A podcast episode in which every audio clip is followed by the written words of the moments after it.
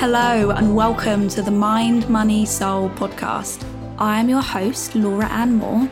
I'm a money and mindset coach and financial well-being speaker, and my mission is to help you feel good about money and learn how to use money as a tool to live your best life and work towards financial freedom, whatever that means to you. Every week, I explore the emotional, practical, and spiritual sides of money. So, if you're ready to get financially confident, grow your money, and achieve your big life goals, then you're in the right place. Change your mindset, grow your money, feed your soul. Let's go. Hello, and welcome back to another episode of Mind, Money, Soul.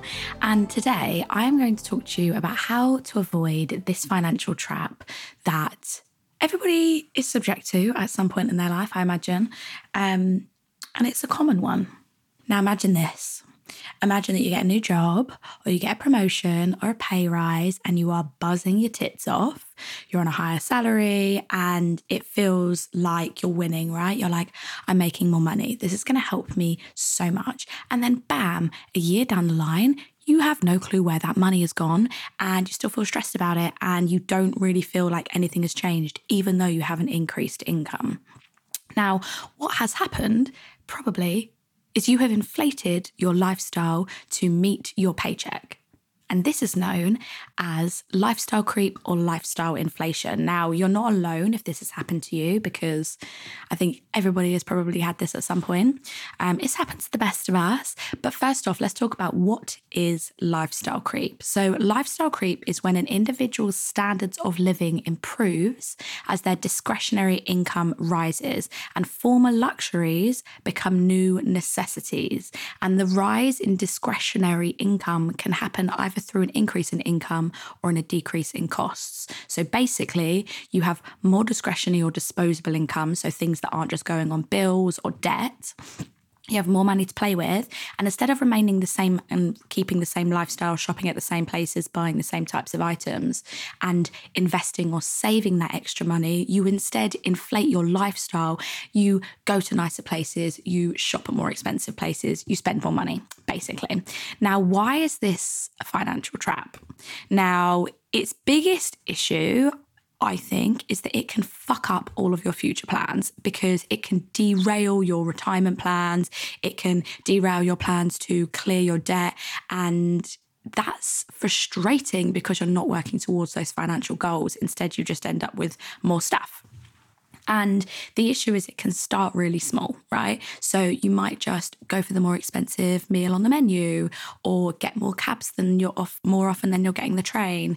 And all of these little purchases that you deem necessities will become a part, an integral part of your life. They become normal. So they go from being nice to haves to necessities, and you don't feel like they're a choice, right? So if you ever think about scaling back, you're like, well, this is how I live my life. This is how I spend my money. But maybe if you rewound one or two or three years, you were like, well, I never used to live like that. And then this folds into the bigger picture because bigger upgrades like moving to a more expensive house or upgrading your car or buying from like luxury clothing brands. So it kind of like starts small and then it gets big, it filters upwards. And the issue with this is not the consumption, it's not having a more bougie lifestyle, but it's the fact that you're not putting a financial buffer in place and you're not really truly getting to feel the financial effects of this extra money. That's what's key. And over time, you have to convince yourself of all of these things um, that, well, your brain convinces you that all of these things are important and that all of these things are a need and a necessity. And it's very subconscious, right? You might not even realize how you've inflated, inflated your lifestyle over time, but it just eats into you building wealth. Now, what we don't get taught in school is the investing and saving part, right? We get told you upskill, you educate yourself, you go and get a job, and then we also get taught how to spend. Nobody has any issue spending, right? We all know how to do that. But we don't get taught how to put uh, a buffer between us and I guess, being in debt or having financial issues.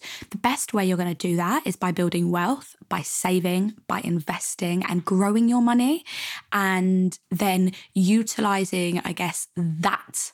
Uh, whether it's from passive income, whether it's from the interest, or whether it's just once you have that financial buffer, like it's the saving, investing first, and then like the spending more after. And what really wealthy people will do is they will have assets, whether that's business, property, stocks, funds, etc., that create an income or that is a revenue stream for them and they grow their money. And then over time what they do is they use that excess money to then spend. So the the process is like make money save and invest then spend as opposed to make money spend it and then have nothing left to invest and save and always having to go back to work to make more money because you have things to pay for. And it's really important, right? Because, like I say, to build wealth, you have to take a portion of what you make, use it to buy an asset that will appreciate and go up in value. Then you beat re- beat inflation, that retains the buying power of your money, and then that's what helps you become financially stable, financially free in the future. But if you are spending every single penny you've got right down to the last pound because you've got a, you know, because um, you have a newfound purpose for every one of your new pounds, then you will remain in the same place financially, even though you have a higher income. This is why it's important not to spend every single thing that you get. So, first off, let's talk about how to avoid it. Now, if you have already fallen into the trap of lifestyle creep, hear me out. All is not lost. There is time. It is absolutely fine. But the key thing is to go back over your money and really ask yourself, where is my money going? Because awareness is going to be the first step. Now, I'm just going to share three main tips that's going to help you avoid lifestyle creep. So, number one is show yourself what you're missing out on.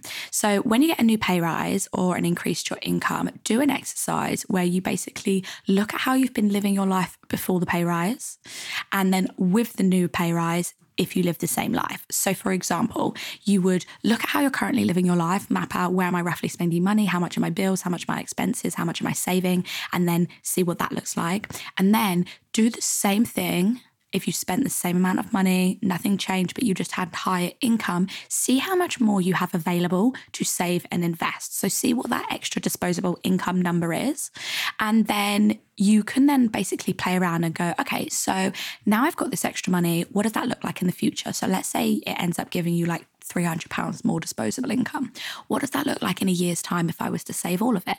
What does that look like in five years' time if I saved all of it? What does that look like in a year's time if I saved 75% of it and gave myself 25% extra to spend and inflate my lifestyle?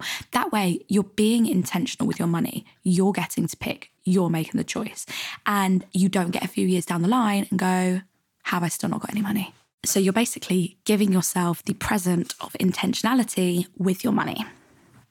Okay, number two is automate your finances. So, this is going to help you take the emotion out of spending, and you're not going to be making that choice of like, should I spend? Should I save? Because the automation has done it for you. So, basically, how do you do this? When you have a money date, you basically want to set up, and this is easier, yes, if you have a regular paycheck um, and you roughly know how much you're getting paid every month, but set up direct debits and standing orders into different accounts. So, if you have one main account where your bills come in, uh, sorry, where your income comes in, and then your bills come out of there. And then you have a separate account for spending where you just do your like general spending on the month. Then you have a separate savings account, you have a separate investing account, etc. So you would set up an automation that when on the day that your income comes out uh, goes in, you set up a direct debit from your main account to your spending account, which is your spending money, and then from your main account to your savings and investments, which is going to grow your money, and it's all done for you. So on payday, you then look in your bank account and your money's already been moved for you, and your spending card is already preloaded, ready for you to go, and that just takes the emotion out of it. And then number three is about setting long term goals. So basically, the more connected you are to your own goals, the more likely you are to spend and save and invest in alignment with this. So you're basically less likely to dip into your savings if you actually have some exciting goals that you're working towards.